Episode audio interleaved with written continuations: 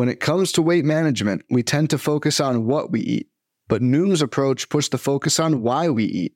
That's a game changer. Noom uses science and personalization to help you manage your weight for the long term. Their psychology-based approach helps build better habits and behaviors that are easier to maintain. The best part? You decide how Noom fits into your life, not the other way around. Sign up for your trial today at Noom.com. That's Noom.com to sign up today. Before we get started with this episode of Bench with Bubba, let me talk to you about rotoballer.com. I do a lot of my written content over there. Season-long baseball, DFS for NFL and MLB. And yes, NFL's in the books. Congratulations, Los Angeles Rams. But we are ready for the MLB baseball season. Sure, it's locked out. We're getting baseball, folks. Believe it. Just believe it. We're getting baseball, and we're going to have you ready at rotoballer.com to win your fantasy leagues. And it all starts with the draft. We got a draft guide over there for premium members at rotoballer.com. I got a couple articles. We got some special articles from people I can't talk about yet that are going to be in there. We also got Eric Samolsky. We got Ariel Cohen. We got Nick Mariano. We got the king himself, Scotty Engel. Many, many more over there at rotoballer.com. Become a premium member. Use promo code BUBBA, B-U-B-B-A. Get you 10% off the premium package of your choice. And that counts for season-long baseball and DFS. I told you I got DFS content over there. You got the optimizers. You got so many cool articles over there. And it got you all locked up for the entire baseball season. So win big with rotoballer.com. Use promo code BUBBA for 10% off the premium package of your choice and start winning like a boss.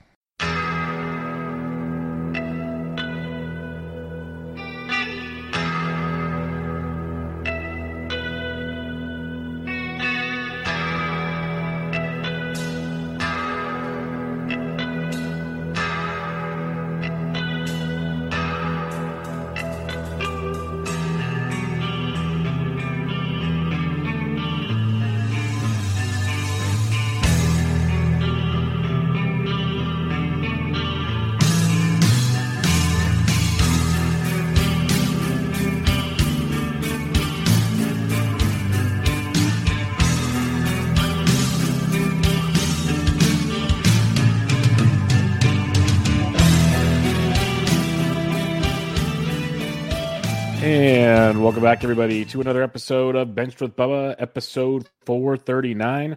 Special guest joining me today, rejoining me for another time on this wonderful endeavor. He was my first ever guest on Bench with Bubba way back in the day. He's been back a few other times since then, of course.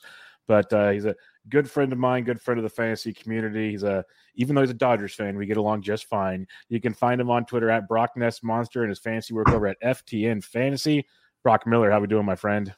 Hey, what's up, Bubs? Happy to be back on here. Yep. Talking baseball with my homies, one of my favorite things to do, for sure. And then, especially you were looking to talk some Dodgers. So, hopefully something that I could share a little bit of extra insight on. So, yeah, most definitely. I know you can for sure. That's why the outline was easy for me. And it's funny, we had like a couple listener questions and it's all on the outline already. We got you covered. It was already there. But, before we get going, I know you got some things changing in your life, but kind of let people know what you've been up to at FTN Fantasy. You've got some great content coming out there. The draft guide has been great, and you've been a part of that.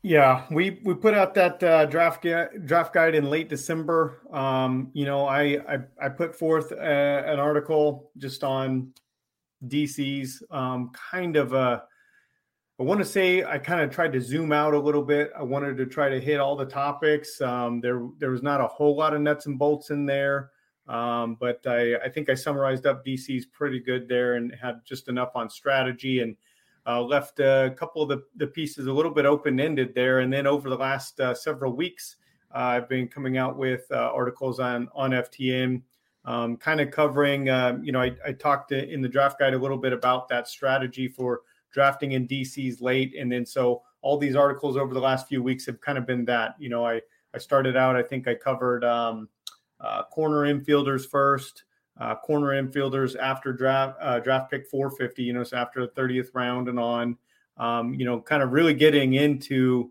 the deeper part of the drafts. That's the part of the drafts that don't come up in OCs and stuff like that. And so kind of going after those late round targets. And so I moved from there, middle infielders, catchers, outfielders, and then pitchers, and then the most interesting one, relief pitchers, taking some darts on some saves in the late rounds there. So that's kind of what I've been working on at FTN. But I mean, I'm sure everybody's noticed FTN all over Twitter. You know, the team's been hard at work. Matty Wood, Vlad, Matt Kupferle.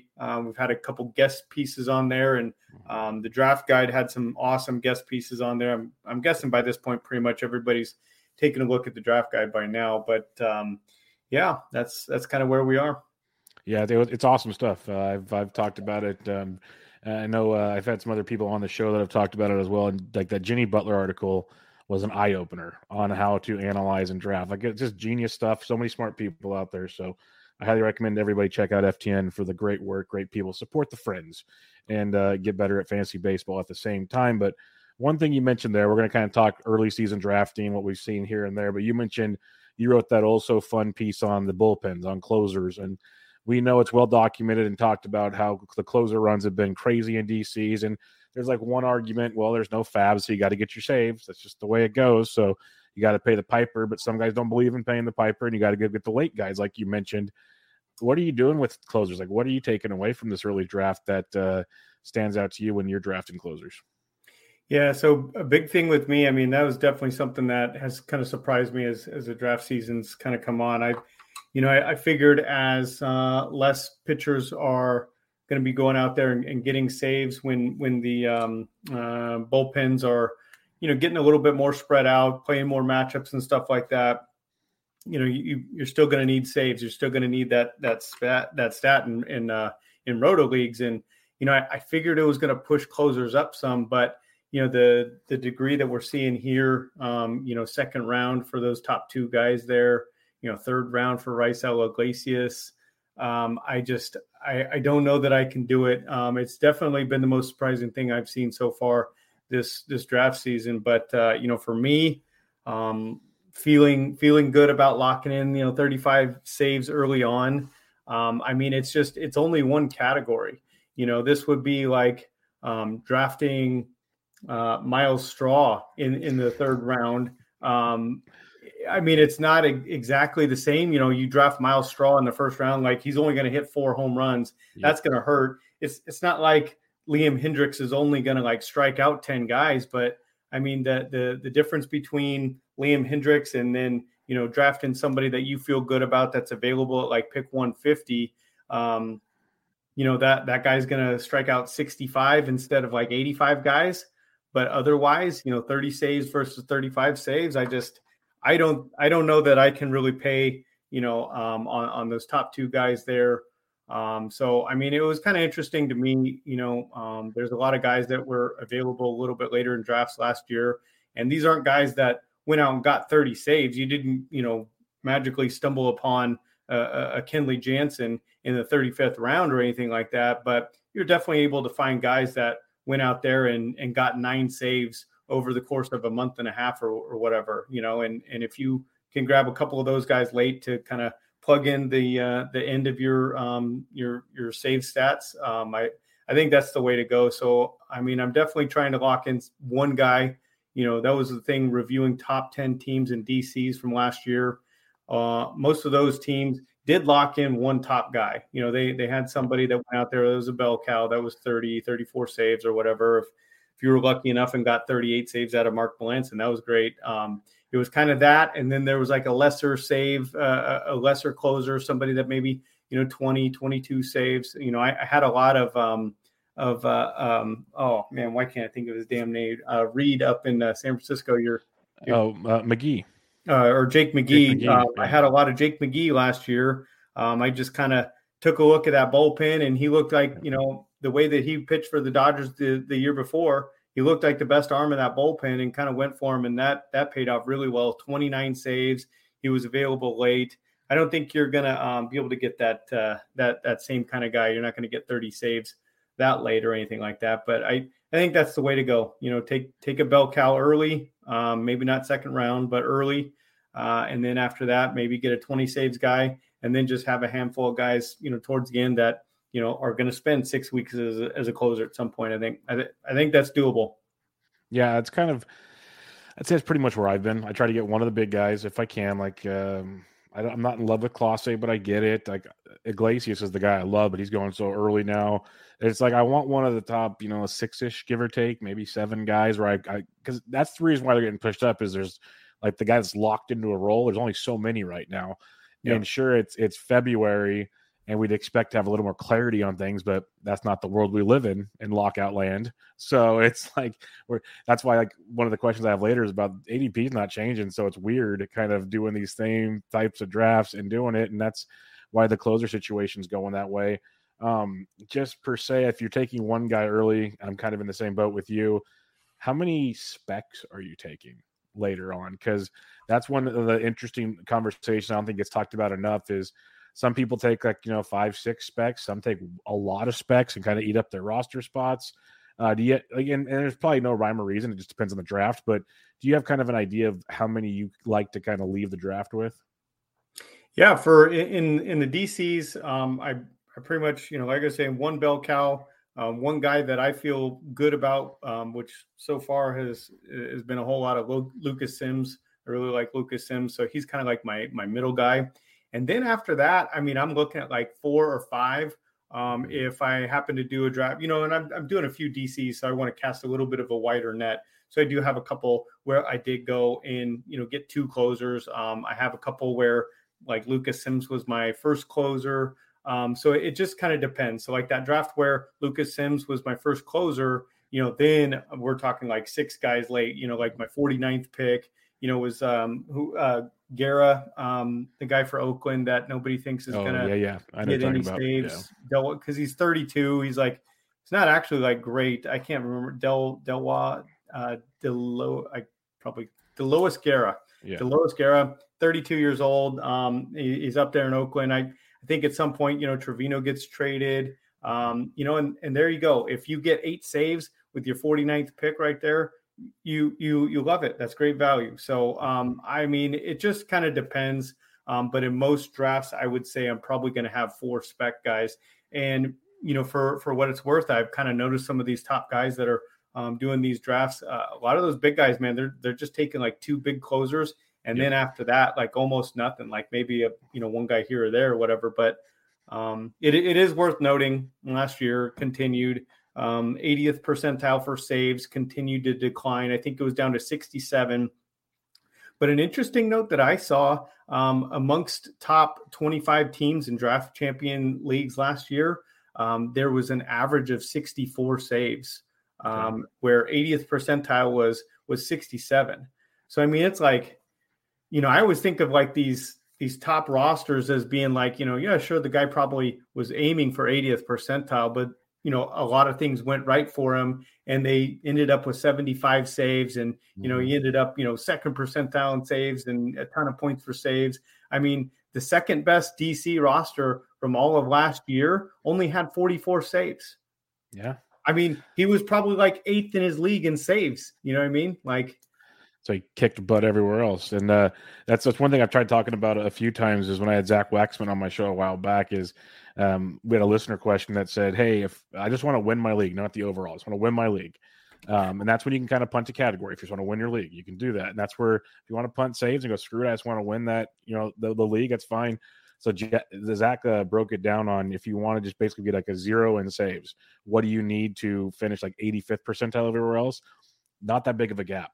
And so if you crush those other spots, like you're saying, instead of take a Hendricks in round 2 or 3 and another guy in round 4 or 5, make those like stud hitters or something, that replacement value can be quite interesting. So it's just, I like talking about it. I know people probably get sick of it because it's been like a big conversation on a lot of shows, but I think it's an interesting angle to get different people's vantage point on it. Just going to open the mind of people that you don't have to, just because everybody's doing it doesn't mean you have to do it type thing. Yeah, absolutely. I kind of like that idea. It's occurred to me a couple times over the last few weeks and like, it's too late. I'm not going to do it. I've been kind of taking some shots down the field. I'm going to try and win an overall, but it made some sense to me. Like, take your bankroll and just hit all those leagues hard and do that. Punt saves. And if you can cash in like half of them by punting saves, like forget about your overall and just try to win the league. And if you do enough volume, that's kind of hell to be swapping guys in and out for all night on Sunday night. That kind of sucks. But legit, like, Seems like a decent path to go out there and cash in half of those leagues. I mean, you can make a really good return on an investment that way, you know, and then when your bankroll is doubled next year, then maybe next year go for an overall. I don't know. And even if you just punt like the early guys, but go and get like 6 or 7 potential dudes late, like in rounds 40 on, use those picks there. And if any of those hit, you still have a chance at the overall. So it's an interesting concept if you really like plan ahead. DraftKings, investment, the stock market, like all these different things. Like we've seen this lesson play out like enough. When the herd is zigging, you know, you got to try and think of a way to zag. And sometimes even if you don't zag like the absolute perfect way, just trying to like it might work out in the end. Definitely. Most definitely. I know you did very well on cut line formats last year. It's a 10-team league. We talked about it a couple episodes with Curtis Jones. Lots of really fun stuff there. You got DCs, which are 15, NFBC 50s, which are 12 teams. Those are drafting those. The cut line at least has 2 fab periods. And it kind of coincides, like you mentioned here on the outline, with Dusty Wagner's guest piece. How do you approach drafting in those different leagues, the 10-team versus 15 or the 12 versus 15? What's your mindset difference between the two as we kind of hopefully get closer to actual like fab drafts here pretty soon? Yeah. So Dusty did a piece on FTN, a guest piece for us. It was a great piece on the difference between drafting 12 teamers and drafting 15 teamers. And, you know, the overarching point there, I feel like it really kind of corresponds to what I ended up doing on the cut line there is kind of, you know, taking shots. You know, it's like, it's not a perfect way to explain it, but I've explained it this way a couple of times is like, you know, think of trying to win a tournament on DraftKings. You know, you're not just trying to parse through and find out the best point per dollar at every position and then plug them in and hopefully it happens. You know what I mean? You want to kind of take some shots that way. And so the cut line was a lot of fun. I think I got 7th in the cut line, 7th overall there. And I mean, like with 1 or 2 days left, I think I was in 2nd place. I didn't have a chance for 1st. That guy was just, he had the nuts. It was over, but I was pretty close to 2nd there. And that one for me was the differentiating factor there was everybody spent their fab in midseason on Adolis Garcia. And I kind of saw that, you know, being a DFS guy and paying attention to this stuff, I saw that strikeout rate, you know, just really starting to climb. You know, it was kind of steady there and he was playing really well and really started to climb. I was kind of off him in DFS at that point, you know, kind of no matter what, while he was in that hole. And so everybody spent their fab for the second half on him. And I went for Luis Garcia. I needed an extra arm there. And then a bunch of other like little pieces, Tyler Naquin, stuff like that, that pieces that I got kind of cheap that kind of paid off. I think just, you know, people spent too much on Adolis Garcia. So that was a big help. And then another kind of point that I like to make about that was my pitching. I had, you know, a couple closers. I had like 2 closers. Actually, the guy that won the cut line didn't have a single closer at all. You don't really need a closer in one of those leagues. You know, it's just points based or whatever. So however they go about it is how they go about it. And, you know, for me, I really hit I felt like I was like aiming for GPP upside, you know, with my draft. Robbie Ray, which nobody could have predicted, you know, a Cy Young. Like I certainly wasn't, but I was, you know, certainly I was taking a look at the list and like where he was going. And with strikeouts being weighed pretty heavily in cut line, kind of like they are in DFS, it was like, you know, Robbie Ray, even in those matchups where, you know, or the previous season when he was struggling with his command, like his price would still be up there because he still had that upside to go out there and strike out 12 guys, even with bad command. So, I mean, I was kind of looking at that. So I had Robbie Ray, I had Dylan Cease. It was a whole lot of just kind of looking for the upside, you know. I love it. And it's kind of what you mentioned with Dusty's article, 12 versus 15. Like, I don't want to give everything away because people should go check it out. But the GPP mindset of a 12 versus 15. And, like, the way I've compared it, and I had Dusty on the show, like, 3 or 4 weeks ago.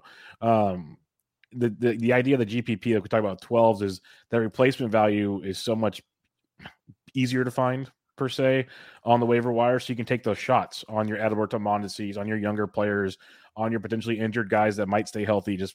But like in a 15 where replacement value stinks, you need that kind of more stability of the situation. So it's a really good article to open the eyes. And he compares a couple like situations where, you know, this kind of risk I'd take in 12 with this player, but not with this guy in a 15, and so on and so forth.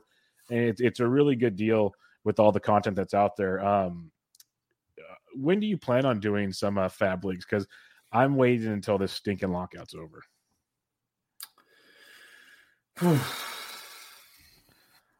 Yeah.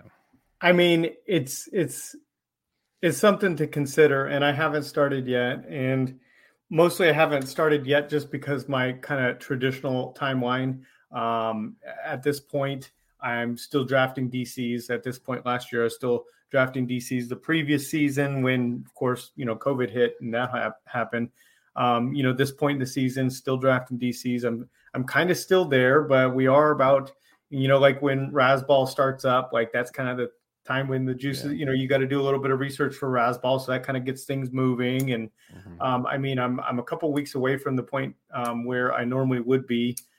Am I going to hold out and wait on the lockout? Gosh, I really haven't thought about it yet. I'm, you know, every time I start to feel a little bit pessimistic, I see a little tweet that, you know, oh, they're meeting tomorrow, you know, and it's just in my nature to be a little bit optimistic about that kind of thing. And, you know,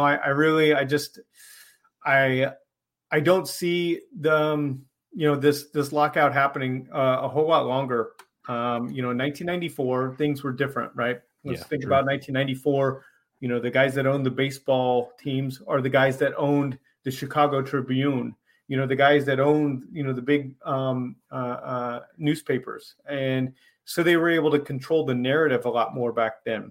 True. And now, you know, I know that the fantasy baseball Twitter is like a kind of a small segment of baseball fans, but it's kind of spreading out. And, you know, the narrative is not that, you know, the players are the greedy ones. The narrative's been flipped with social media, with the internet this time. And I think there's more pressure on the owners than people are admitting. I think there's a lot of pressure on the owners to get this thing happen. I mean, you know, look what everybody's tweeting about right now, you know, cancel MLB until there's a deal.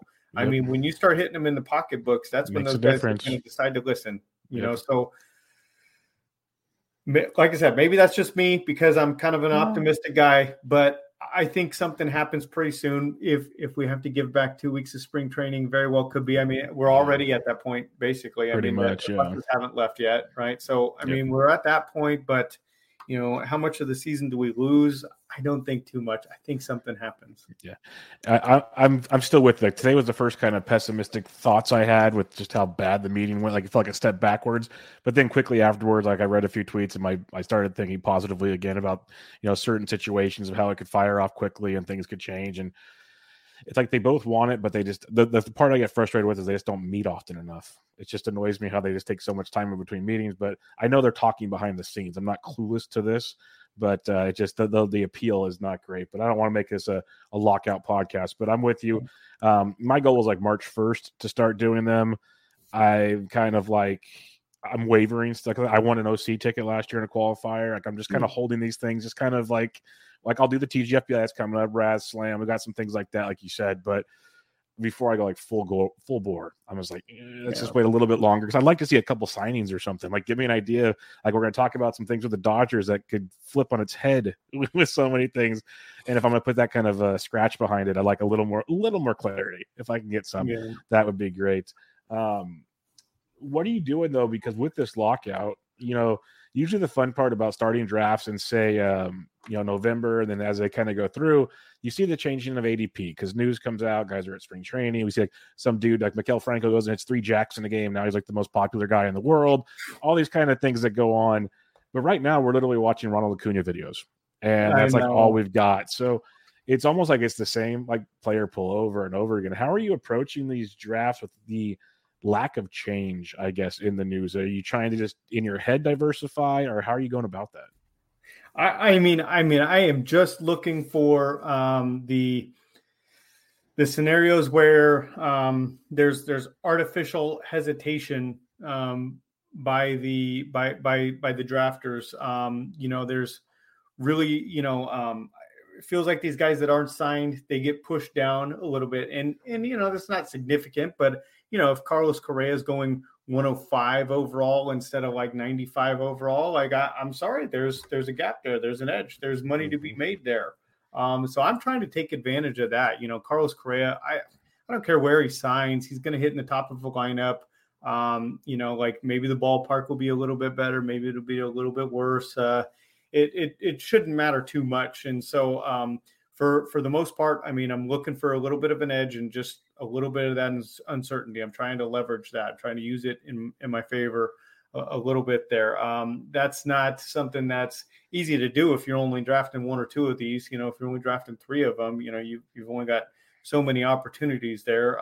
You know, if you got 10, 12, you know, if you got 15 of those, then you can kind of take a chance on a couple of them in different couple of ways there. So mostly that there is, we are kind of getting to the point now where the lockout's extending far enough and where this is getting to a point where guys like, you know, I've been afraid of Acuna. I think a lot of people are afraid of Acuna, but as this kind of drags on, you know, if the season starts May 1st instead of April 1st or whatever day, I mean, I think that's good for Acuna, a little bit extra time, you know, for those wheels. And yeah, I think it changes stuff like that.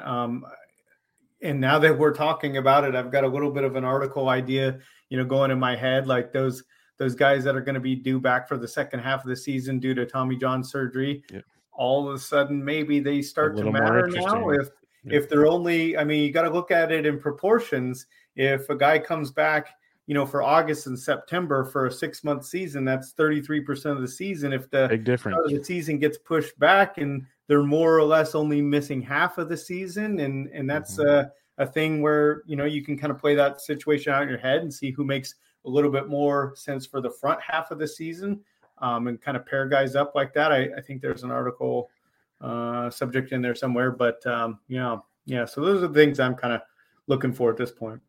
Yeah, I'm with you. And like guys, just innings pitched, the concerns in general, like not just the injury guys. Like we'll talk Julio Urias later, and I'm one of the few that's hesitant on him. There's who are so locked in on him, and I'm willing to be wrong type situation. But the increase in innings just scares me still. But that changes for me, at least in my mind, a lot more, and that can happen for a lot of other potential players to draft as well. I know my most recent in FBC 50 because I'm trying to. My goal is to do more OCs this year, 12-team league, so I'm trying to switch back to the 50s mindset. I did a lot of DCs early, but I just want to get that 12-team mindset going again, even though it's a draft and hold. But this last one I've been doing with Yancey, who's in the YouTube chat right now, and he's been sniping me left and right like a really How do I get person. That? How can I see his comment? It should be on the right side. I'm not sure how it looks on yours, but it should be like under comments or chat. Oh, yeah, private chat and comments. Oh, there you go. Yeah. But he played PGA DFS today. Yeah, he's in. More braver than I am. I tried a couple years ago, man. I don't know. I do it all the time. I love it. But and that's Will Clark, not Dallas Clark Yancey. It's Will Clark. Be nice. But I've started taking different guys in that draft that I haven't taken yet, trying to see where my builds go, like guys that are falling in ADP and trying to move things around just to kind of see where things fit. And that'll lead me to this next question here. I've been drafting a ton in like the world 7th, 8th, maybe 9th overall in that part of the draft, which I'm not a fan of, to be honest. But where are you finding kind of your happy place in drafts? Like I prefer the front. It sounds easy. Most years I don't care, but this year I really want to get one of those guys early because things get real murky late, especially in stolen bases in the back half of the draft, to me at least. So how are you approaching things? Yeah, absolutely. I want top four. I want top four. Most seasons, I want like a couple of these, a couple of those, and a couple of those too. This year, I just, my KDS, it's weird. My KDS this whole time has just stayed 1 through 15. Same with me. I haven't touched it once. In years past, I was like, you know, playing out scenarios and like looking at ADP and like, kind of like, okay, I would actually rather 8th instead of 10th or whatever. Man, it doesn't matter. I want to pick early, you know, especially like those top four. You know, getting stolen bases. I mean, it's one of those things. There's a little bit of stolen bases late in the draft there, but you're going to pay the price in other categories. And the price is big, you know, like drafting 30 stolen bases in the first round means, you know, 25 home runs come with it. Drafting 30 stolen bases in, you know, whatever, the 7th round, you know, whatever, Miles Straw, you know, in the 10th round, or whatever, you know, that means 4 home runs. That's a big hit, you know, like, Comparing that to closers, you know, an early closer means 85 strikeouts, or your ratios are where they are for, you know, for 80 innings or whatever it is. The difference between getting, you know, 25 saves late, you know, in the 150s or whatever, the difference there is, you know, 15 strikeouts, you know, like 60 strikeouts instead of 80, like stolen bases, man. I'm willing to push those up way more than I'm willing to push up saves, you know, personally. 100%. So 100%. 'Cause like we talked about earlier, you can take shots on like potential saves guys later. You can't get potential stolen base guys very often, because that's just that's dead weight. That might not even see your roster. At least some of those late back end guys, when you have a bunch of injuries, you can put them in there and hope they sneak out a win or some strikeouts some weeks or something. They'll give you a little something where those offensive guys might not even find the lineup. So it's a tricky deal. So I'm with you there. Any final takeaways from this early draft season before we talk some Dodgers? I am ready to talk about the Dodgers. I am ready. You know, I have a point. You know, I got my FTN hat on, so everybody can see it. You know, I'm not wearing a Dodgers hat. I think every other podcast I've ever done, or especially a video, I always wear a Dodgers hat. And and today we're going to talk about Dodgers, and I'm going to wear an FTN hat. Company man, I love it. Let's talk Dodgers. This is a fun one, because I was telling Brock before the show is there's for such a really, really good team perennially. They always have some interesting fantasy questions. There's always stuff around them because either platoons, injuries, this, that, and the other. So it makes them very challenging to really dig in on as a whole. So let's start with one of the biggest conundrums right now, and that is one Cody Bellinger, who, you know, isn't too far removed from MVP-type seasons. And now he's going around close to 100 right now in the month of February in drafts. We know we've seen him do two different swing changes in recent years. We've had the shoulder injury, like a back injury. There's been all kinds of injuries with Cody Bellinger, but now he's going on pick 100. I know there's some big dogs, Vlad and Jeff Erickson and Scott Genstead, like some really savvy NFBC players that are in on him. Could it be the price? Could it be both? Who knows? Where do you stand on him? Because I know you've dug in on this. We've kind of DM'd about different players with your research and everything. So I know you've done more than just, you know, your Dodgerness to this. You've looked at Cody Bellinger. So what's your thoughts on him? Yeah, I like Bellinger too. I'm in on him on that price. You know, that price is nice. You know, we try to get these guys, you know, try to draft from a lot of these spots where guys are kind of on the way up, you know, and you know, it's kind of tough to have upside when you're a second round pick. You know, there's not a lot of room, right?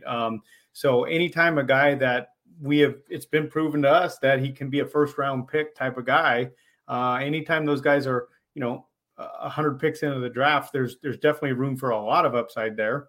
So when you weigh what that upside is, and then, you know, the other side, the risk, you know, for me, you know, Bellinger, last year, you know, I drafted him a couple times last year, and, you know, in hindsight, that was a mistake, you know, coming right off that surgery, shoulder, you know, anything like that, man, anything part of that, that powertrain, I really want to stay away from for as far as power hitters go, you know, kind of moving forward. And I've seen this example enough times. I should have known last year, you know, these guys, these labrum surgeries, you know, a lot of guys, you know, Matt Kemp, when he ran into that wall in Colorado years ago, you know, the power took, you know, 2 years to come back. And even then he was never the same player ever again, really. I mean, it came back and he was a good player for, you know, a couple of years there or whatever. But, you know, Troy Gloss is like one of the only examples where a guy had that labrum surgery and the power really came all the way back. I mean, I think he still hit over 40 home runs after his labrum surgery, but it took 2 years.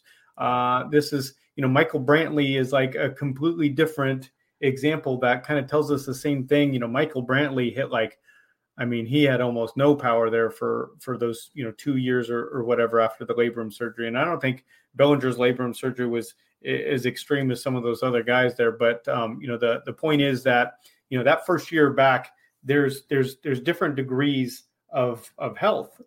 It isn't just kind of, you're either on the DL or you're 100%. There's something in between there. And so I think what we saw with Bellinger is the shoulder was healthy to the point where he was free to, you know, obviously be on the field and do everything with it. It doesn't mean that it worked at 100%.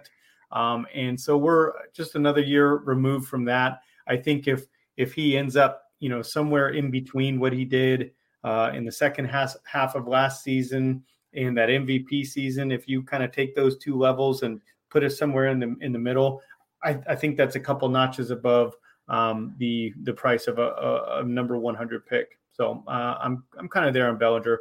I expect, at the very least, I expect him to return solid value, but there's definitely plenty of upside in there.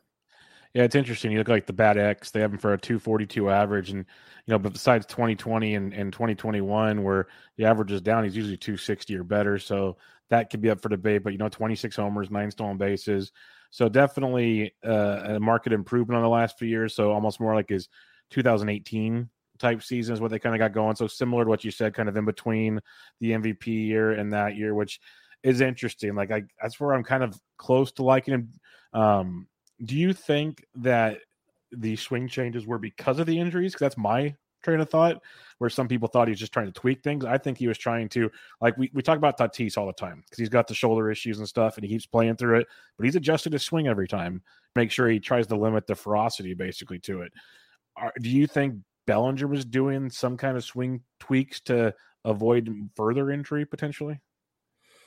I mean, that's a really good question. I hadn't really considered it, but my initial reaction is that, if anything, Tatis is, you know, I don't think Bellinger is the same level athlete as Tatis, but that's fair. It's probably kind of close because, you know, Bellinger is, I mean, up there in sprint speed. He's still a big guy, but he runs like hell. Obviously plenty of power and stuff like that. He's not exactly Tatis, but he is kind of up there, and Tatis can change his swing and, like, what did he do? The next day he hit a ball like 460 feet in the second deck out there in Petco. You know, these guys that are, you know, like, if, you know, Eric Thames is like messing with his swing, he doesn't have a lot of margin for error, you know. But, you know, I would expect, regardless of why Bellinger was changing that swing, you know, and another element to that too is, I don't think he's changing the swing because of the injury. Because it's not like the swing caused the injury, like, you know, dicking around with his buddy caused the injury. So, one way or another, though, I expect a premium athlete like Bellinger to be able to make it work, just the way that Tatis was able to come back and make it work in the second half of last year. It's definitely worth a good bounce back, like you said, because even if he doesn't get back to MVP form, he's pick 100 now, which becomes a lot more sustainable. And like you mentioned with the labrum injuries, we've seen it take at least one, like you said, sometimes 2 years for so many guys.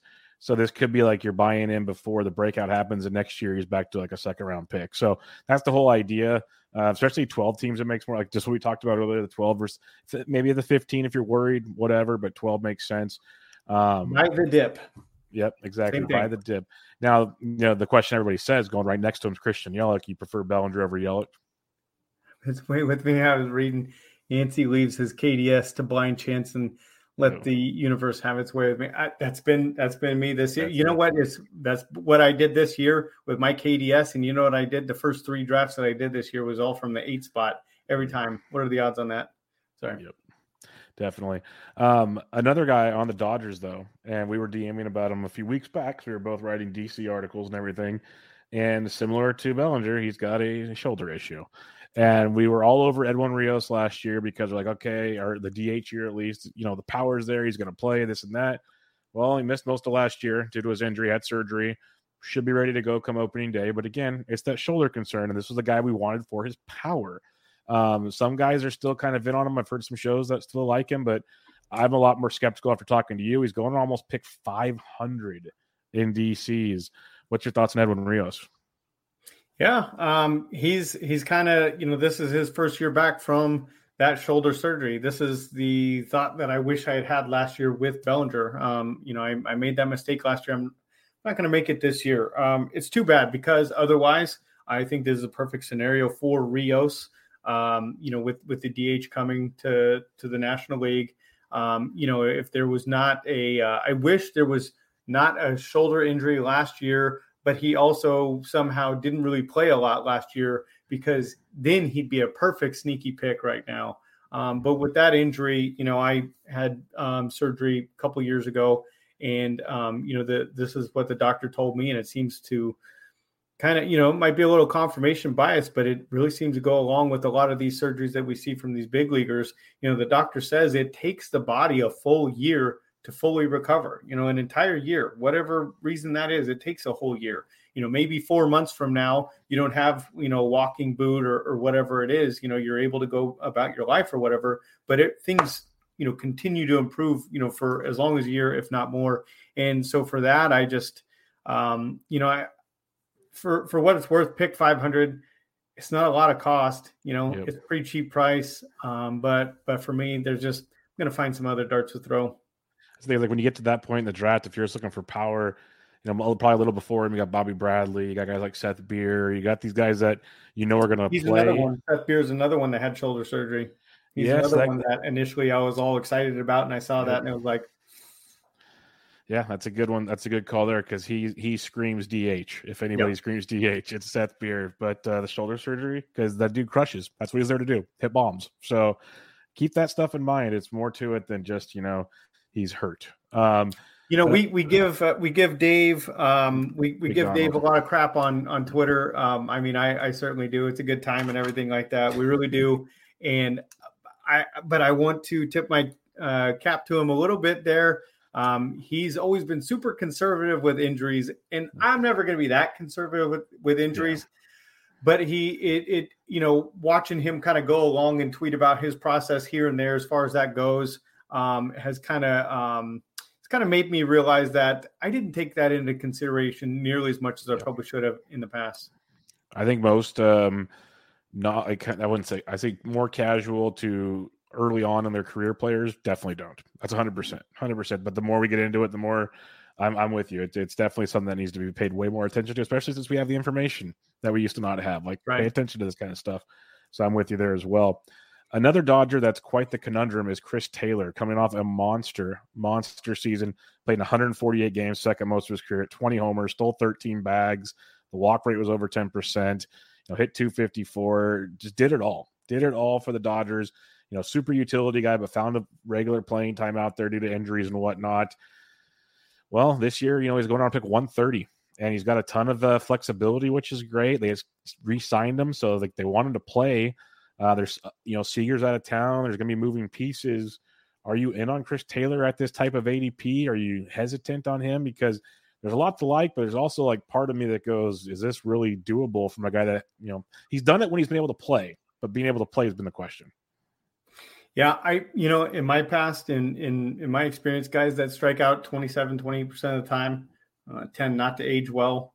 Taylor, for me, you know, he's going to be like 32 this year, 32, something like that, 31 and a half, 32. I mean, that's kind of the age where things, at least if they haven't already started to go downhill, it probably will soon. And, you know, guys that don't strike out a lot, you know, the Dodgers went out of their way to extend Mookie Betts.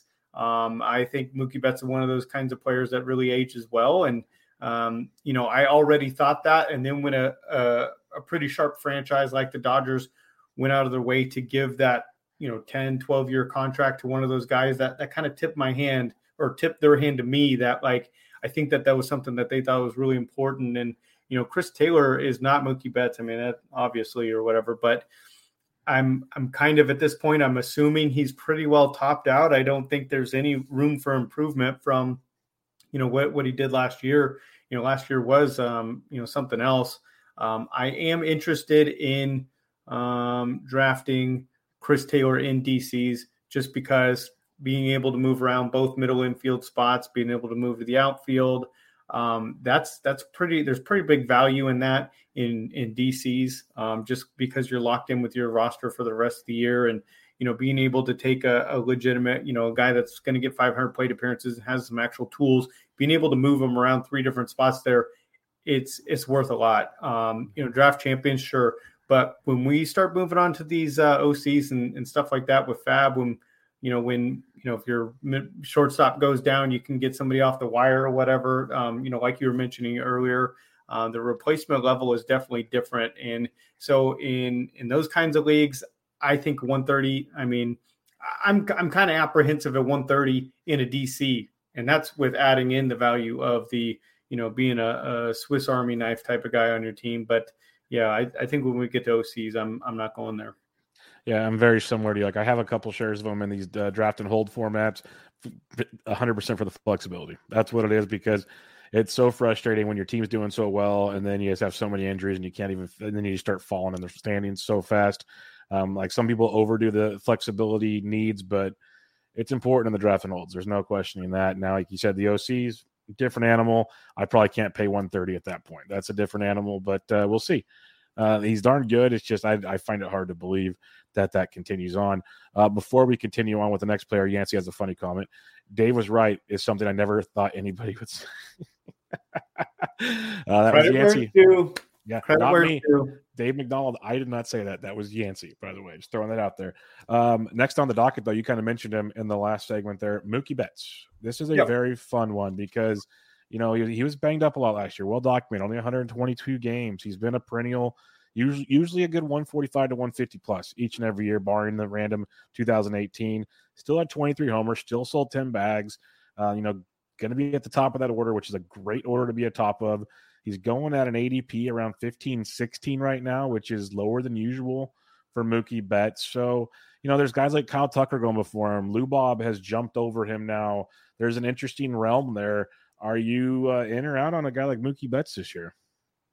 Yeah, I'm down with Mookie. I really am. I think we're getting a little bit of a discount for, you know, a hip injury from last year. I mean, it makes complete sense, right? Hip injury.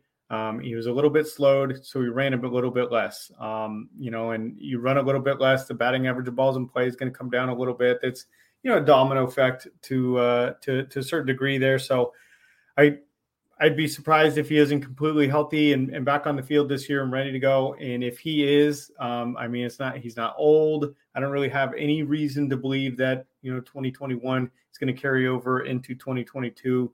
So I'm fine with him at that price. I think it's appropriate. I think he should be going behind Kyle Tucker. Bryce Harper, I don't really know. I think, I know Harper stole 15 last year, right? I think give or take, it was like 14 or 15, something like that. Yeah. I think Mookie is still a way better bet to steal 20 bags next year than Bryce Harper is. You know, but I can see, you know, there's a little bit more certainty with, it feels like, with Harper there. So I can see where those guys, you know, it's kind of tough. You know, we're parsing through pick 13, pick 17. You know, a $23 player or $24.20 player. Yeah. It's pretty close. It's fine where he's going. I'm definitely, you know, if he's there at like 15, if I get the wheel and he's there, I'm down to take Mookie there. I'm fine with it. I think he's a pretty safe bet to return value on that pick. So I like Mookie. Yeah. I really want to tell a story about Mookie when Mookie was still in Boston. And Joe Kelly pitched for Boston. Mm-hmm. And then after that World Series, he came over to the Dodgers, and in spring training, they were all kind of around, and Joe Kelly was in the clubhouse in spring training with Dave Roberts. Like, the whole team was around, and Joe Kelly's son was in there. And, you know, so Dave Roberts was asking him questions, and he's kind of holding court, right? Everybody's, you know, paying attention and watching. And he asked Joe Kelly's son who his favorite team was. And his response was, Mookie Betts. Mm-hmm. And then the next year, Mookie Betts shows up and he's on the Dodgers there. So, collusion. For that story, collusion. I love that story. There we go. That's a good story. Mookie's, I've told so many people, I probably told you and others, that it really stinks. Like, the Giants-Dodgers rivalry is great. It's hard for me to hate a lot of the Dodgers now. Like, you have Betts, you have Buehler, like even Kershaw, like one of the best pitchers ever. It's not like the old days where it's like you could legit, there was a rivalry. Like, I didn't like this guy and stuff. I still don't like the Dodgers. I want the Giants to win, but it's like, I don't mind these guys. Like, it's hard not to like Mookie Betts. It's really hard not to like the guy. So it makes it interesting for sure. With Mookie, it's fun though, because like you mentioned, if he comes back healthy, we're talking a guy that 20-20 upside, hits for a good average, and near the top of that order with him and Trey, like, you got a 100-run upside there, which, like, it's one of the categories we don't talk about a lot. I think we kind of take runs for granted. But, like, we've seen Betts in, like, years with the Red Sox get, like, what, 120 or something? And that just, he had 140 one year. And that just helps you. He won the World Series. That just helps you so much. Like, it's so, like, not talked about because we focus on power and speed and everything. But runs scored that he can give you atop that order is tremendous. So it's interesting because you mentioned Kyle Tucker, like Robert, Harper, it's an interesting realm there with Betts. Like in First Pitch Arizona, we did a DC, and I had the 7th pick, and I took Betts ahead of all those guys because right after the season, and I was all in. And it faced a lot of ridicule because I passed on, you know, those young guys. And I've taken Tucker and Roberts since then at different spots in the draft. But like Betts is Betts, man. Like it's just one of those deals that if he's healthy, he's still one of the best players in baseball. He's not that old, like you said. So we'll see. Mookie Betts scored 135 runs for the world champion 2019 Boston Red Sox season previous to that 2018, 129 runs. You know, and he did that, you know, 390 on base percentage in 2019. I mean, he's projected at a 380 on base percentage. I mean, he's right there with the on base, and you know that 2019 Boston team had a good offense, but I mean, it's not like this Dodgers offense is bad. They have a top 5 offense as well. You know, getting back up there 120 runs is well within the range of outcomes, I think. And you know, you get over 200 counting stats, you know, from the 17 spot. I mean, that's a good way to do it. Most definitely. Let's go to Gavin Lux, big-time prospect. Everybody's been waiting for him to break out. Guys like James Anderson and very smart prospect guys have loved Lux for a long time. Saw 7 homers, 4 stolen bases last year in 102 games. So he kind of got his best run so far. I guess the results probably less than desired, but still we'll see. He should have free reign. Seager's out of town. They're going to have a spot for him, basically, as long as things don't go wrong. And you're getting them at an ADP of around 228 right now with second base shortstop eligibility. Are you in on Gavin Lux? Because I've heard a lot of mixed reviews on him. Yeah, I think this is the year. You know, last year I was out, and what I'm like scrambling to quickly pull up for us, and it's not in my recent CSV list, so I'm probably not going to get to it. I wonder what his ADP was last year. I feel like his ADP last year was he like inside 200 last year? He might have been. People were all in on him. That's for sure. He was higher last year than he was this year. And it's like, it's crazy. This is the year to get him, you know, if you believe in the talent. And, you know, so that's kind of, you know, my own talent evaluation. Like I try not to rely on that because I'm not a scout. I'm a fantasy baseball player.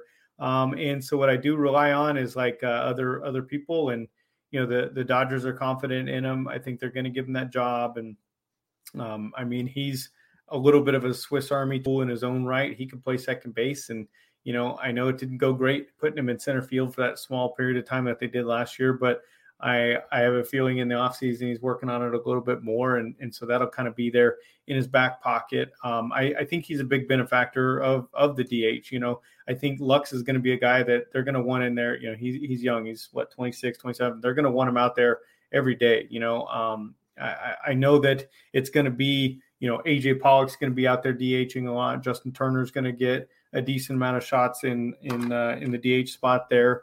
You know, I looked back at 2020 and looked at where, you know, who was the DH for the Dodgers most of the time. And that was kind of the underlying point was, you know, Pollock, I think, was the DH most often.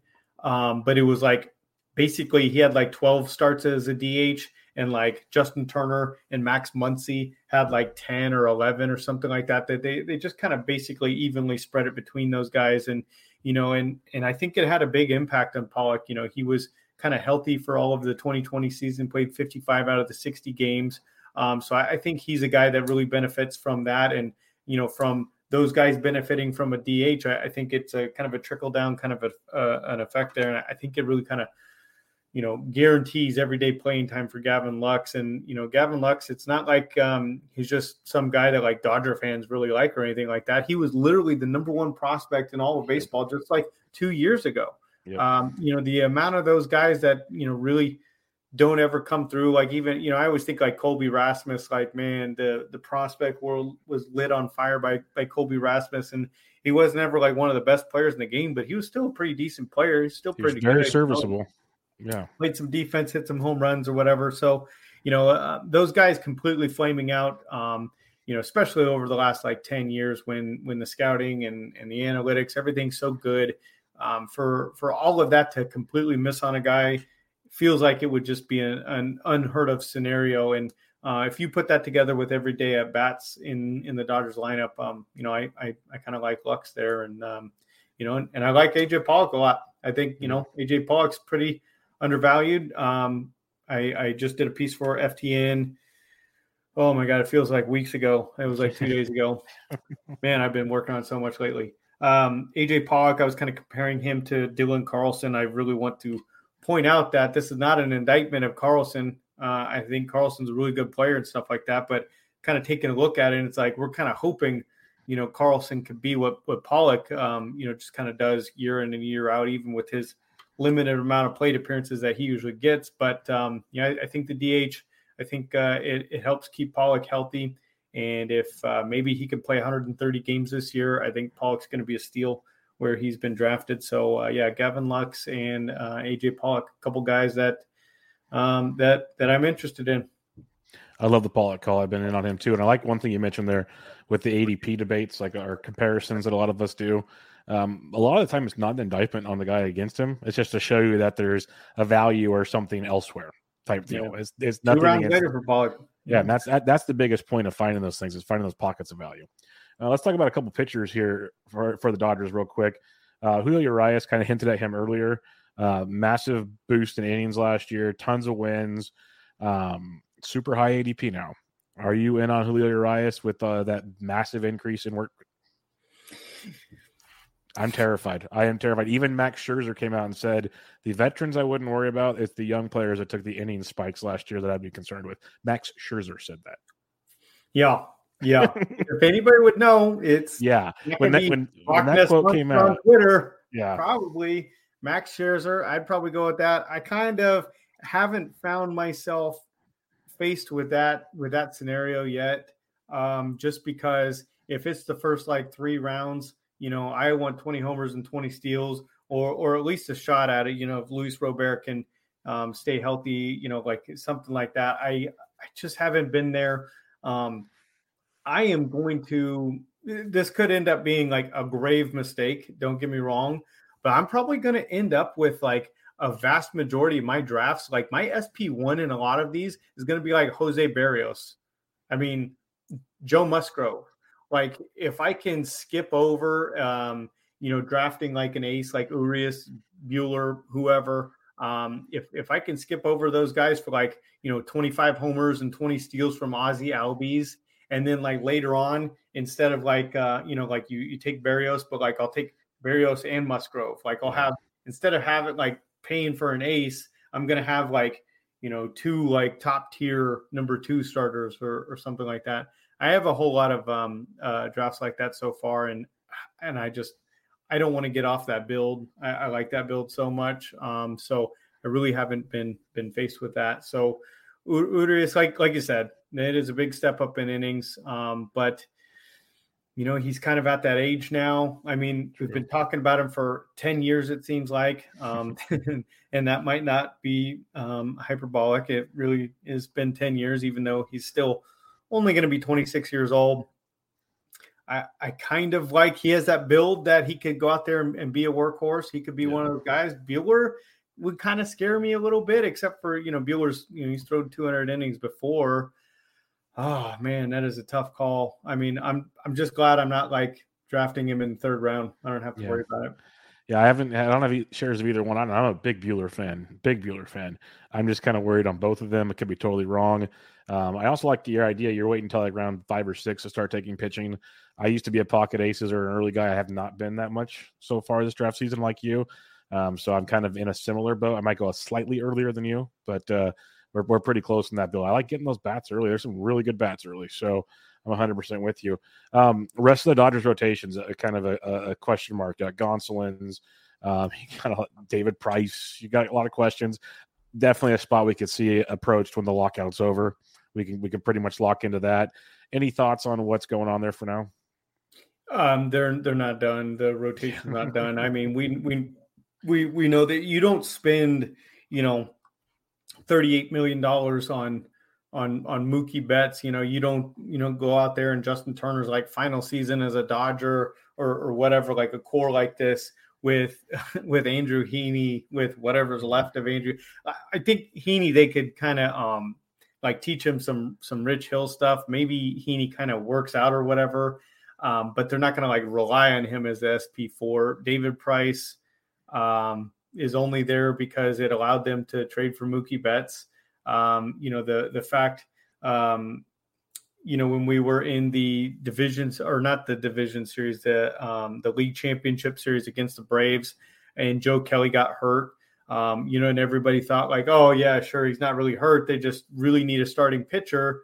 So Joe Kelly's faking having an injury, so he's off the roster so that they can add a starting pitcher, and they did. They added David Price, and they still didn't use him. They still used a bunch of worn-out bullpen arms. I mean, that tells you a lot of what they think about David Price. So I know that Roster Resource has David Price listed as the SP5 for the Dodgers there, but I would be absolutely shocked if April 1st, whatever that date is, if David Price is still there. So I haven't drafted David Price yet.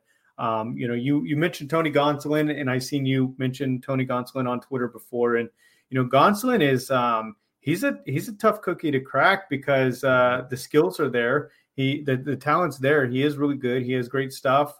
But is he ever going to be more than a 4-inning guy? I mean, the health hasn't been there. That's the problem. He just really hasn't done it. And I can see the Dodgers doing something really interesting. I could see the Dodgers, has nothing to really to do with the SP4, SP5 spot in their rotation. I could see the Dodgers bringing back Kershaw and trying to limit his innings by having him and Gonsolin being a permanent, a super piggyback.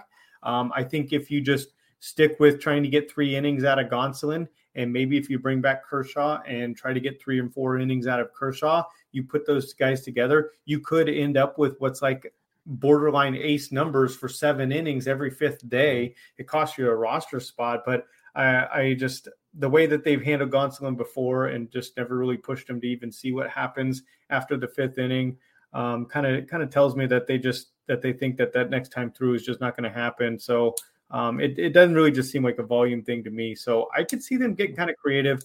Maybe they trade for one of those guys from Cincinnati, one of those starters from Cincinnati, and then they bring back Kershaw to be a piggyback guy. And if you're at that point, then you've got, Mitchell White's not a bad pitcher, totally decent option there. Maybe have him on Andre Jackson came up and made a cup, had a cup of tea at the big league level last year. Maybe you just kind of for the 5th spot in the rotation, figure it out with all those other options there. So I think Gonsolin's probably a part of it. I highly doubt we're getting 150 innings out of him. That makes sense. What about the bullpen? Kenley Jansen's a free agent. Some people think he's coming back. I've always thought he should finish as a Dodger, but you never know. Money's money. Trinan looks to be a popular talk. You got Gratterall. You got a lot of options. So what are you doing? Because Trinan's getting drafted like he's a closer right now. Yeah, I haven't drafted him yet. Trinan's obviously one of the more talented bullpen arms in baseball, but I can't really give him that job.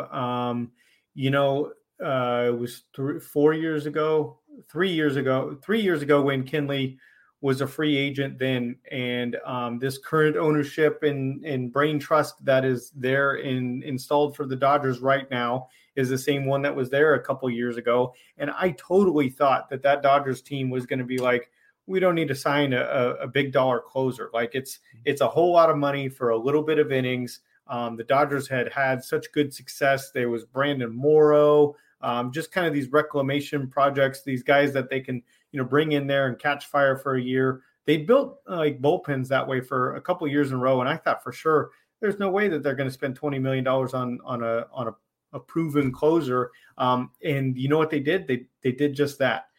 They brought back Kenley. They gave him the money. They gave him I think 4 years, $64 million, whatever it ended up being.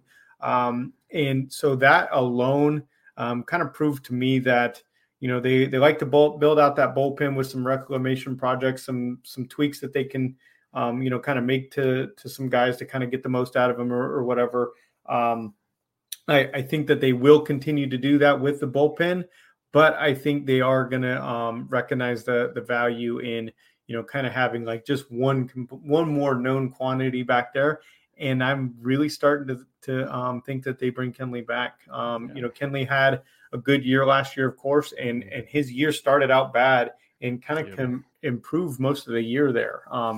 He started out, he was throwing real hard, but had no command and was walking a ton of guys. And, it was kind of rocky there, and he adjusted somewhere in the middle of the season. He adjusted, and it was a little bit rocky. And then by the end of the year, his like 30-day expected weighted on base average for like the month of September, I think was the best he had ever had in a month in his career. I mean, I swear his numbers were insane in September last year. So I think the Dodgers might see that. They might like those results, whatever kind of tweaks that he made throughout last season, and try to, bet on him being able to continue that maybe a year or two more. That's kind of been where my head's been the whole time. I had a lot of Kenley Ross. Either that or Miami. Going back to Don Mattingly. Makes a lot of sense as well. One of those two landing spots makes a ton of sense. I'm just going to skip the fun part here. You and I are both fading Max Muncy for now. So that's just the way things are going to go. And the reason I'm just going to jump to the conclusions here is we don't know anything, as you said. But what we do want to talk about before some listener questions here is three players that we are both going to have zero exposure, basically fading in drafts this season. And it's kind of a fun thing because people talk about their guys and they're going to do this and that. But there's three guys that we're for sure not going to have any shares of. So, Brock, who is the first player you're having zero shares of? You're going to hate me, but I'm not kidding. You know, I filled out the outline earlier, and my pick here was Bobby Witt. No way that I'm going to draft Bobby Witt. And I'm not kidding you, if 3 hours later I'm in a draft where I'm trying to check right now, he's fallen a bunch in this draft. And, you know, I'm trying to say that I'm not going to have any exposure to Bobby Witt, but if he falls this far, I might have to have some. So we'll see what happens in that draft. But yeah, my pick was Bobby Witt. I kind of, started to take a look around, and like we've seen the bottom end of the range of outcomes with the mega prospects. Last year is an obvious example. Jared Kelenic, can't miss prospect, and the team was trying to throw all kinds of money at him before he even made an appearance at the major league level and everything like that, trying to lock him down and everything.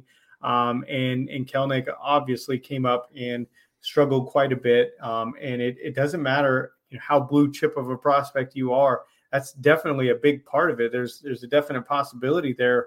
And, Witt, I think he's about the same level of prospect, number one, top prospect type of guy in all of baseball.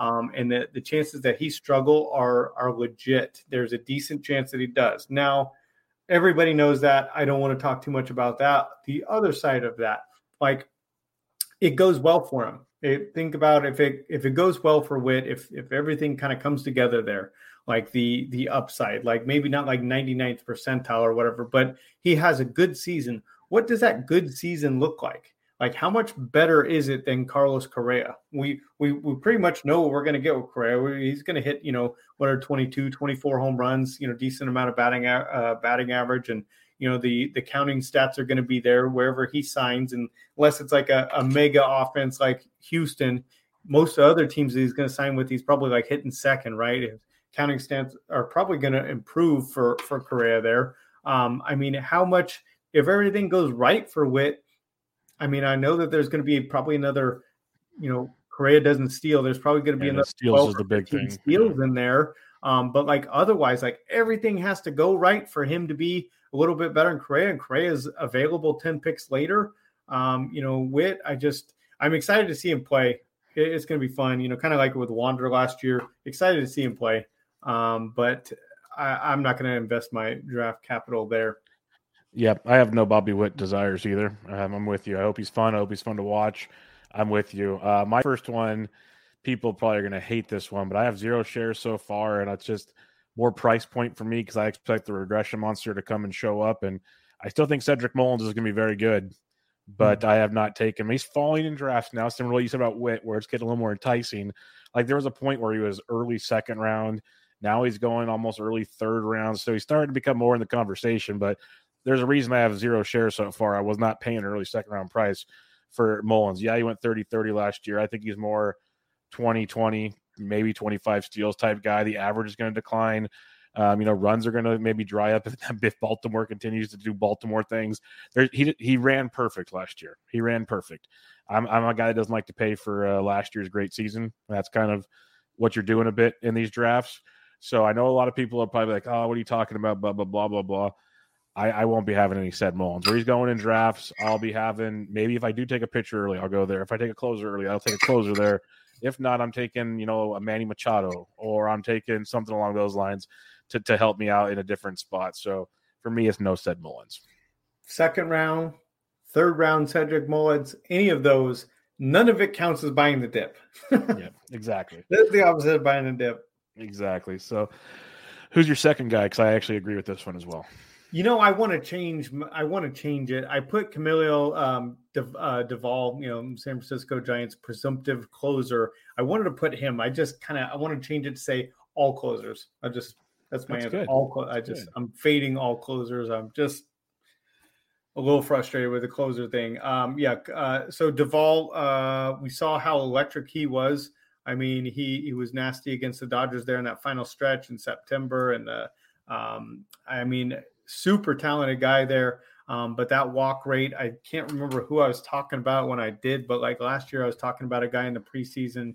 It was Karinchak. It was James Karinchak from the Cleveland Indians. And it was like basically like guys with like 13% walk rates that thrive and can actually survive at the major league level. The list is like Aroldis Chapman. And then who was the other guy that tons of walks? Kimbrel. Oh, I can't remember who it was. You know, the list was like, there's basically like two relievers that were able to, you know, sustain success over a long period of time with a high walk rate. So I think that's a little bit worrisome for Duvall. Obviously, he's like a young fireballer and more than enough time for him to kind of right that ship or whatever. But where he's being drafted, it kind of feels like he's being drafted where like if things go right, this is where he ends up. And I think that's a little bit crazy. I don't really want to bet on like best case scenario. That's I think that's ignoring a lot. And you know what else it's ignoring is the same thing as last year. You know, Jake McGee. I mean, Jake McGee was one of the better relievers in baseball last year. He really was. He had, you know, a couple blown saves there or whatever. Kind of lost the job and kind of got it back at different points or whatever last year. But overall he pitched really well. And then you got Rogers there. There's too many good options. There's too many question marks there for like a number 40 or 140, 160 pick, you know, in my opinion. Perfect. I completely agree. And I don't want to be rude, but I just got a text message. My wife's getting called back into work at the hospital. So I got about 5 minutes before we got to wrap up because my daughter just got home. So we're going to go quick through these, speed round. My second one, and people will hate this as well, is Wander Franco. I have 0 shares of Wander Franco. He doesn't steal bases. Like you like Correa, you mentioned him. Correa will be better. I'll take my chances with, Jorge Polanco, Jazz Chisholm, Dansby Swanson, Willy Adames. Give me all those guys over Wander Franco. So I'll pass on Wander Franco. Who's your number three? I'm totally with you on Franco there. And my number three feels like a little bit of a cheating a little bit there, but Clayton Kershaw, I just, the downside is he throws 0 innings for you. The upside for Kershaw is probably 110 innings, 110, we're hoping for 110, and especially the chances that those 110 innings come in Texas where like, it's a bad bullpen. The offense isn't the same as with the Dodgers there. Obviously it's a better ballpark and stuff like that. I mean, there's just, I thought people were going to be scared off on Kershaw and he'd be going even lower than he is. And I thought that I was going to try and get sneaky and get some exposure to him, but where Kershaw's going, it's just not worth the risk. Way too much. I agree. No Kershaw for me as well. My third one's Corey Seager. I know he could be great. He just hasn't proven he can play. Again, I'll take Swanson later, take Willy Adames later, plus going to that ballpark in Texas, massive pitcher's ballpark. Counting stats, probably he'll suffer in that lineup. Just so many downgrades. He got paid. Awesome for him. Congratulations, Corey. You did your thing. Not the best fantasy situation. That's the best I can say. So no Corey Seager for me as well.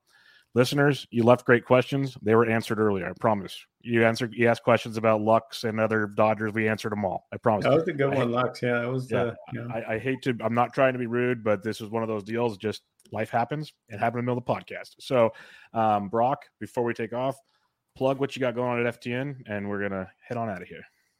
FTNFantasy.com, and then I won't be a part of it, but FTN Daily is where my work was found for daily fantasy last year.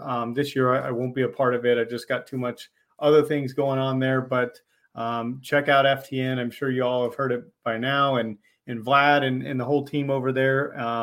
And hit me up on Twitter at Broc Ness Monster. I'm pretty easy to find. Yeah, always Broc available. Is awesome. Broc is awesome. Make sure you hit him up. Great stuff as always. And again, Broc, I appreciate you joining me. We will do this again sometime. Good luck with your future endeavors. I'm happy for you.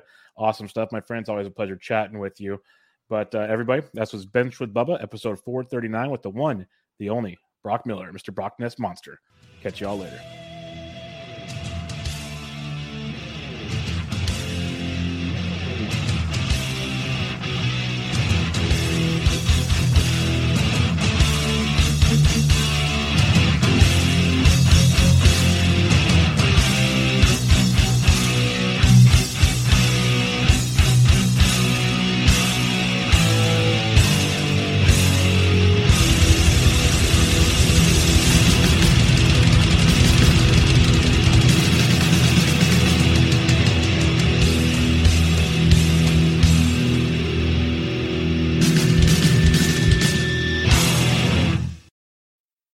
Better with a home policy from American Family Insurance, because you'll feel protected no matter how the wind blows. Also, you can keep enjoying the home of your dreams. And our expert agents can help you save up to 23% when you bundle home with auto. Insure carefully, dream fearlessly. American Family Insurance. Get a quote, find an agent at amfam.com. Products not available in every state. Visit amfam.com to learn how discounts may apply to you. American Family Mutual Insurance Company, SI, and its operating company, 6000 American Parkway, Madison, Wisconsin.